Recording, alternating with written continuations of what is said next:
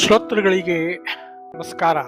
Shridhara podcast ಕಾರ್ಯಕ್ರಮಕ್ಕೆ ನಾನು ಮಾಡಿಕೊಳ್ತಾ ಇವತ್ತಿನ ವಿಷಯ ಮನಸ್ಸಿನ ಅಸ್ವಸ್ಥತೆಗಳು ಯಾವ ರೀತಿಯಲ್ಲಿರುತ್ತೆ, ಯಾವ್ಯಾವ ಉದ್ದೇಶಗಳನ್ನು ಹೊಂದಿರುತ್ತೆ, ಅವುಗಳನ್ನು ಅರ್ಥ ಮಾಡ್ಕೊಳ್ಳೋದು ಹೇಗೆ, ಅವುಗಳಿಂದ ಪಾರಾಗೋದು ಹೇಗೆ, ಜೊತೆಯಲ್ಲಿ ಅವುಗಳನ್ನು ನಿಯಂತ್ರಣಕ್ಕೆ ಒಳಪಡಿಸೋದು ಯಾವ ರೀತಿಯಲ್ಲಿ ಅನ್ನುವಂತಹ ವಿಷಯಗಳ ಬಗ್ಗೆ ನಾನು ಮಾತಾಡ್ತೀನಿ.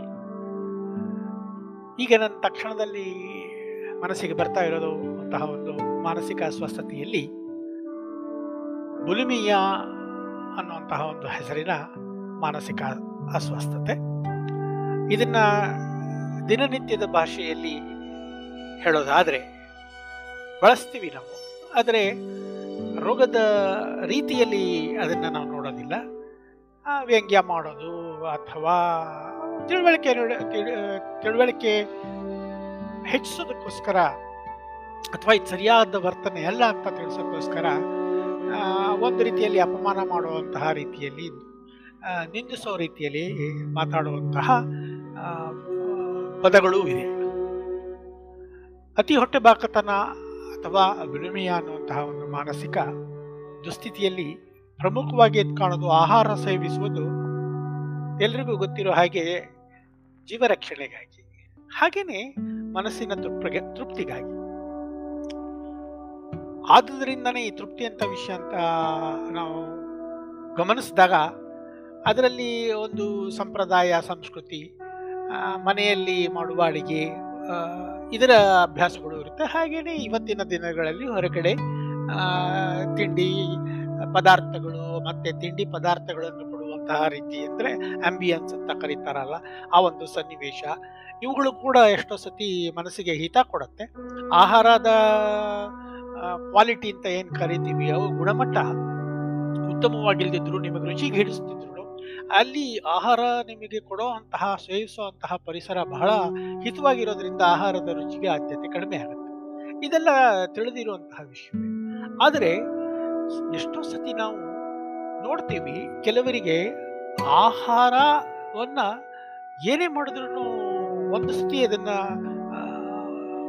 ರುಚಿ ಕಂಡುಬಿಟ್ರೆ ಬಿಡಕ್ಕೆ ಸಾಧ್ಯವಾಗಲ್ಲ. ಇದು ಕೂಡ ಸಹಜನೇ. ಆದರೆ ಎಷ್ಟೋ ಸತಿ ಜೀವದ ಅಗತ್ಯಕ್ಕಾಗಿ, ದೇಹದ ರಚನೆಗೆ, ದೇಹದ ಕ್ರಿಯಾಶಕ್ತಿಯನ್ನು ಹೆಚ್ಚೋದಕ್ಕೋಸ್ಕರ ಆಹಾರ ಬಳಸ್ತೀವಿ.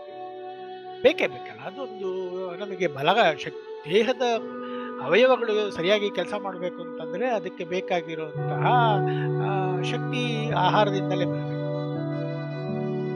ಆದರೆ ಅತಿಯಾಗಿ ಆಹಾರವನ್ನು ಸೇವಿಸಿರುವಂತಹ ಪ್ರಕರಣಗಳಲ್ಲಿ ದೇಹದ ತೂಕ ಜಾಸ್ತಿ ಆಗುತ್ತೆ, ದೇಹದ ಆಕೃತಿಯಲ್ಲಿ ಏರುಪೇರಾಗತ್ತೆ.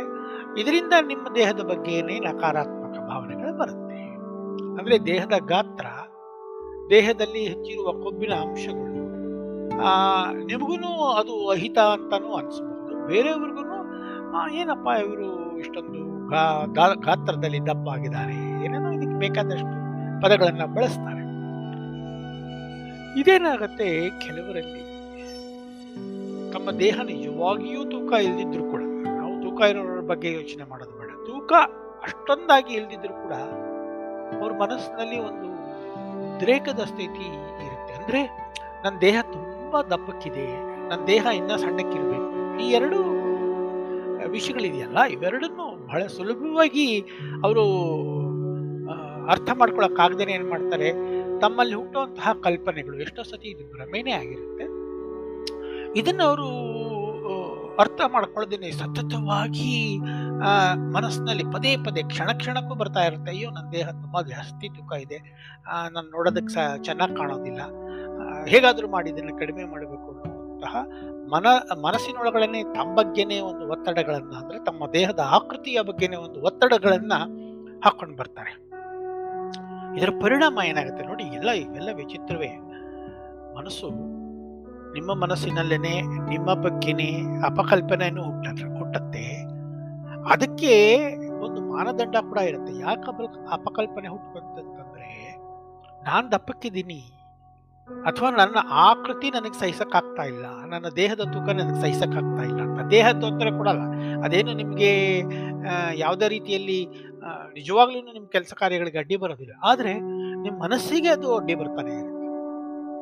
ಸ್ವರೂಪದಲ್ಲೇನೆ ನಿಮ್ಗೊಂದು ಅಪನಂಬಿಕೆ ಹುಟ್ಕೊಳ್ತು. ಅವಾಗೇನು ಮಾಡ್ತೀವಿ, ಒಂದು ಮುಖ ಅಂದರೆ ಆಹಾರನ ತಿನ್ನೋದನ್ನ ಬಿಡ್ತೀವಿ.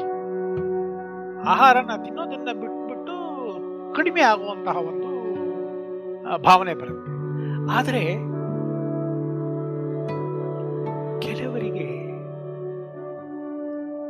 ತುಂಬಾ ಸಣ್ಣಗಿದ್ದೀನಿ ಅನ್ನುವಂತಹ ಭಾವನೆ ಕೂಡ ಬರುತ್ತೆ. ಇದು ತುಂಬಾ ಸಣ್ಣಗಿದ್ದೀನಿ ಅನ್ನುವಂತಹ ಒಂದು ಭಾವನೆ ಬರೋದಿರಲಿ, ಹಾಗ ಅನಿಸಿದಾಗ ಏನ್ ಮಾಡ್ತಾರೆ, ಆಹಾರವನ್ನು ಸೇವಿಸುವಂತಹ ಅಭ್ಯಾಸ ಮಾಡ್ತಾರೆ. ಎಷ್ಟು ತಂದ್ರೂ ತೃಪ್ತಿ ಆಗೋದಿಲ್ಲ. ಯಾಕೆಂತಂದ್ರೆ ತಿರ್ಗಿ ಅದು ಮನಸ್ಸಿನಲ್ಲೇ ಇರೋದು, ಆಕೃತಿಯಲ್ಲಿ ಇರೋದಿಲ್ಲ. ಹೀಗಾಗಿ ಘರ್ಷಣೆಗಳು ಹುಟ್ಟುತ್ತಾನೆ ಇರುತ್ತೆ. ಒಬ್ಬರಿಗೆ ಅತಿಯಾಗಿ ತಿನ್ನಬೇಕು ಅಂತ, ಅನಗತ್ಯವಾಗಿ ತಿನ್ಬೇಕು ಅಂತ, ತಿನ್ನೋದನ್ನ ಒತ್ತಡವಾಗಿ ತಿಂದು ತಿಂದು ತಿನ್ನೋದ್ರ ಮೂಲಕನೇ ತೃಪ್ತಿ ಪಡ್ಕೊತಾರೆ. ಎಷ್ಟು ತಿಂದ್ರೂ ತೃಪ್ತಿ ಸಿಕ್ಕೋದಿಲ್ಲ. ಅಂದ್ರೆ ಆ ತೃಪ್ತಿಯನ್ನ ಕಾಣಿಸೋದಕ್ಕೋಸ್ಕರ ತಿಂತಾನೆ ಇರ್ತಾರೆ. ಆಕೃತಿ ಜಾಸ್ತಿ ಆಗುತ್ತೆ. ಹೌದಾ, ಅದು ಆಕೃತಿಯ ಬಗ್ಗೆ ಇವರು ತಲೆ ಕೆಡಿಸ್ಕೊಳ್ಳೋದೇ ಇಲ್ಲ. ಬರೀ ಅವ್ರಿಗೆ ತಕ್ಷಣದಲ್ಲಿ ಹಸಿವು ಅನ್ನುವಂತಹ ಒಂದು ಸ್ಥಿತಿ ಸದಾಕಾಲ ಇರುತ್ತೆ, ಸ್ವೀಕರಿಸ್ತಾನೆ ಇರ್ತಾರೆ. ಕೆಲವರು ನಿರ್ದಿಷ್ಟ ಪದಾರ್ಥಗಳನ್ನೇ ಸ್ವೀಕರಿಸ್ತಾ ಇರ್ತಾರೆ. ಇತ್ತೀಚಿನ ದಿನಗಳಲ್ಲಿ ನಾನು ಕಂಡ ಪ್ರಕರಣ, 16-17 ವರ್ಷದ ಹುಡುಗ, 16 ವರ್ಷ ಆಗಿತ್ತು ಆವಾಗ, ಕೋವಿಡ್ ಪ್ರಕರಣ, ಎಲ್ಲೂ ಓಡಾಡೋಕ್ಕೆ ಅವಕಾಶ ಇರಲಿಲ್ಲ. ಹೀಗಾಗಿ ಆ ಹುಡುಗ ಶಾಲೆಯಲ್ಲಿ ಬೆಳೆದ ದಿನಗಳಲ್ಲಿ ರಸ್ತೆ ಬದಿಯಲ್ಲಿ ಮಾರೋದು, ಅದು ಇದು ತಿಂದು ಅಭ್ಯಾಸ ಮಾಡಿಕೊಂಡ್ಬಿಟ್ಟಿದ್ದ. ಪಾನಿಪುರಿ ತಿನ್ನೋದು, ಅದು ಮನೆಯಲ್ಲಿ ಸಂಪ್ರದಾಯದ ಹುಡುಗ, ರಾಗಿ ಮುದ್ದೆ, ಸಂಪ್ರದಾಯದ ಮನೆಯ ವಾತಾವರಣ, ರಾಗಿ ಮುದ್ದೆ, ಕಾಳಿನ ಸಾರು, ಸೊಪ್ಪಿನ ಸಾರು, ಅನ್ನ ಸ್ವಲ್ಪ ಸ್ವಲ್ಪ ಮಾಡೋದು, ರೊಟ್ಟಿ, ಈ ತರಹದ್ದು. ಅಂದರೆ ಅವರು ಗ್ರಾಮಾಂತರ ಪ್ರದೇಶಗಳಲ್ಲಿ ಸರಳವಾಗಿ ಸಾಮಾನ್ಯವಾಗಿ ತಮ್ಮ ರೀತಿಯ ಮನೆಯ ಅಭ್ಯಾಸಗಳನ್ನೇ ಊಟ ತಿಂಡಿ ವಿಷಯದಲ್ಲಿ ಮಾಡ್ಕೊಂಡು ಬಂದಿದ್ದನು. ಯಾವಾಗ ಹೀಗೆ ಬರಕ್ಕೆ ಶುರು ಆಯಿತು, ಅವನಿಗೆ ಹೊರಗಡೆಯ ಅಂದರೆ ಶಾಲೆಯ ಆವರಣದಲ್ಲಿ ಸಿಗ್ತಾ ಇದ್ದಂತಹ ತಿಂಡಿ ತೀರ್ಥ ಪದಾರ್ಥಗಳು ಸಿಗದೆ ಮನೆಯಲ್ಲೇ ಇದ್ದು ಇವುಗಳ ಬಗ್ಗೆ ಅಸಡ್ಡೆ ಹುಟ್ಟಕ್ಕೆ ಶುರು ಆಯಿತು. ಇದು ಯಾವ ಮಟ್ಟಕ್ಕೆ ಹೊರಟೋಯ್ತು ಅಂತಂದರೆ, ಏನು ಮಾಡಿದ್ರೂ ಆ ಮನೆಯ ಊಟ ತಿಂಡಿ ಅವನಿಗೆ ಇಡಿಸ್ತಾನೆ ಇರಲಿಲ್ಲ. ಅದರೊಳಗಡೆ ಮನಸ್ಸಿನಲ್ಲಿ ಏನೋ ಒಂದು ರೋಷ, ಆವೇಶ ಇತ್ತು. ಎಲ್ಲರ ವಿರುದ್ಧ ಹರಿಹಾಯ, ಕಿರ್ಚಾಡೋದು, ಚೀರಾಡೋದು, ಕೊನೆಗೆ ಇವೆಲ್ಲವೂ ಒಂದೇ ಕಡೆಗೆ ಬಂದು ನಿಂತ್ಕೊಂಡಿತ್ತು. ಅಂದ್ರೆ ಯಾರೊಂದೆಲ್ಲೂ ಸಂಪರ್ಕ ಇಲ್ಲ. ಅಂಗಡಿಯಲ್ಲಿ ಏನು ಸಿಕ್ಕತ್ತೋ ಚಾಕ್ಲೇಟ್, ಅವನಿಗೆ ಬಹಳ ಇಷ್ಟವಾಗಿದ್ದಂಥ ಪದಾರ್ಥ ಆ ಸಮಯದಲ್ಲಿ ಇಡೀ ದಿನ ಚಾಕ್ಲೇಟ್ ತಿನ್ನೋದು. ಇದು ಒಂದು 3-4 ತಿಂಗಳ ಕಾಲದಲ್ಲಿ ಕೋವಿಡಿನ ನಿಯಂತ್ರಣಗಳಿದ್ದಂಥ ಸಮಯದಲ್ಲಿ ಇದನ್ನು ಅವಲಂಬಿಸಿದ ಮೇಲೆ ತೂಕ ಜಾಸ್ತಿ ಆಗೋಯಿತು, ಚಟುವಟಿಕೆ ಇರಲಿಲ್ಲ. ಮತ್ತೆ ಶಿಕ್ಷಣದ ಬಗ್ಗೆ ಕೂಡ ಇದ್ದಂತಹ ಗುರಿ ಕೂಡ ಅಲ್ಲಿ ಇರಲಿಲ್ಲ. ಇದು ಈ ರೋಗದ ವಾತಾವರಣ ಬದಲಾವಣೆಯಾಗಿ ಮುಕ್ತವಾಗಿ ಶಾಲಾ ಕಾಲೇಜುಗಳು ಶುರುವಾದಾಗ ಅವನಿಗೆ ಶಾಲೆಯ ವಾತಾವರಣ ಅಂದರೆ ಕಾಲೇಜಿಗೆ ಕಾಲಿಟ್ಟ ಹೊತ್ಕೊಳ್ಳುವಂತಹ ಸಮಸ್ಯೆನೇ ಜಾಸ್ತಿ ಆಗಿದೆ. ಜಾಸ್ತಿ ಹೊತ್ತು ತರಗತಿಯಲ್ಲಿ ಕೂತ್ಕೊಳ್ಳೋಕ್ಕಾಗ್ತಾ ಇರಲಿಲ್ಲ. ಗೆಳೆಯರ ಜೊತೆಗೆ ಆಗಲೇ ಒಡನಾಡಿತನ ಕಡಿಮೆ ಆಗಿಬಿಟ್ಟಿತ್ತು, ಸಂಪರ್ಕಗಳು ಕಡಿಮೆ ಆಗಿತ್ತು. ಈಗಂತೂ ಫಿಸಿಕಲಿ ಕೂಡ ಅಂದರೆ ನೋಡೋದಕ್ಕೂ ಕೂಡ ಅವನಲ್ಲಿ ಆ ಒಂಥರ ಬದಲಾವಣೆಗಳಾಗಿತ್ತು. ಒಂದು ಹದಿಹರಿಯದ ಕಾರಣದಿಂದನೂ ಆಗಿತ್ತು, ಇನ್ನೊಂದು ಆಹಾರ ಸೇವನೆ, ಮತ್ತೊಂದು ಈ ರೋಗದ ಪರಿಸರದಿಂದ ಅವನಲ್ಲಿ ತೀವ್ರ ಸ್ವರೂಪದ ಬದಲಾವಣೆಗಳು ವರ್ತನೆಯ ನಡೆನುಡಿಯಲ್ಲಿ ಕಾಣಿಸ್ಬೇಕು. ಏನಪ್ಪ ಅಂತಂದರೆ, ಇದು 1-2 ದಿನ ಶಾಲೆಗೆ ಹೋದ್ಮೇಲೆ ಅವ್ನು ಏನೋ ಇಷ್ಟು ದಪ್ಪ ಆಗಿದೆಯಾ ಅಂತ ಅಂದಿರಬೇಕು ಗೆಳೆಯರು. ಅವನೇನು ಮಾಡ್ದ, ಶಾಲೆಗೆ ಹೋಗೋದು ಬಿಟ್ಟ, ಕಾಲೇಜಿಗೆ ಹೋಗೋದು ಬಿಟ್ಟ, ಮನೆಯಲ್ಲೇ ಇರಕ್ಷಣೆ ಮಾಡ್ದ. ಮನೆಯಲ್ಲೇ ಇದ್ದಾಗ ಸುತ್ತಮುತ್ತ ಎಲ್ಲ ತುಂಬ ಗಲೀಜಿದೆ ಅನ್ನುವಂತಹ, ಅಂದರೆ ರೋಗ ಹರಡುತ್ತೆ ಅನ್ನೋದರ ಒಂದು ಭಯ. ಹೀಗಾಗಿ ಮನೆಯ ಆವರಣದಲ್ಲಿ ಅವನು ರೂಮನ್ನು ಬಿಟ್ಟು ಆಚೆ ಬರ್ತಾನೆ.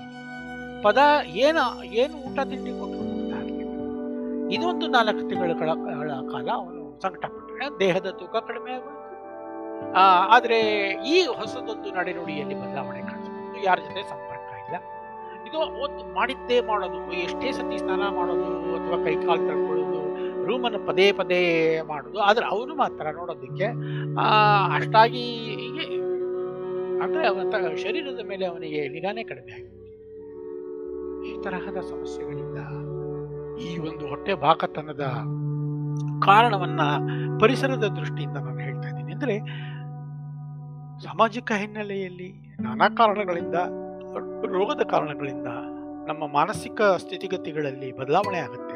ಕೆಲವೊಮ್ಮೆ ಅವುಗಳಲ್ಲಿ ಅವುಗಳು ನಮ್ಮ ಮೇಲೆ ಪರಿಣಾಮ ಬೀರುತ್ತೆ. ನಮ್ಮ ಮನಸ್ಸಿನಲ್ಲಿ ಯಾವುದೋ ಒಂದು ಕಲ್ಪನೆ ಹುಟ್ಟಿ ಅದನ್ನು ನಾವು ನಿಜ ಅಂತ ನಂಬಿಕೊಂಡು, ಅದು ಭ್ರಮೆಯ ಸ್ವರೂಪದಲ್ಲಿದ್ದರೂ ಕೂಡ ಅದನ್ನು ನಾವೇನು ಮಾಡ್ತೀವಿ, ಒಪ್ಕೊಂಡಿರ್ತೀವಿ, ಅದನ್ನು ನಂಬಿಬಿಡ್ತೀವಿ. ಹೀಗಾಗಿ ಅದು ಈ ನಂಬಿಕೆಯೇ ಎಷ್ಟೋ ಸತಿ ನಮ್ಮ ಬಗ್ಗೆ ಅಪನಂಬಿಕೆ ಅಂತಲೂ ಕರಿಬೋದು, ಆಚರಣೆಯಲ್ಲಿ ನಂಬಿಕೆ ಅಂತಲೂ ಕರಿಬೋದು. ಈ ಅಪನಂಬಿಕೆ ನಂಬಿಕೆಗಳ ಎರಡು ಸ್ವರೂಪವೂ ಕೂಡ ಒಂದೇ ವ್ಯಕ್ತಿಯಲ್ಲಿ ಕಾಣಿಸ್ಕೊಂಡು ಹಿಂಸೆಗೆ ಒಳಪಟ್ಟು ಮಾನಸಿಕವಾಗಿ ಕುಗ್ಗಿರುವಂತಹ ಒಂದು ಪ್ರಕರಣದ ವಿವರಣೆ ಇದು. ಇದನ್ನು ಮುಂದುವರಿಸ್ತೀನಿ ಅಲ್ಲಿಯ ತನಕ. ನಮಸ್ಕಾರ.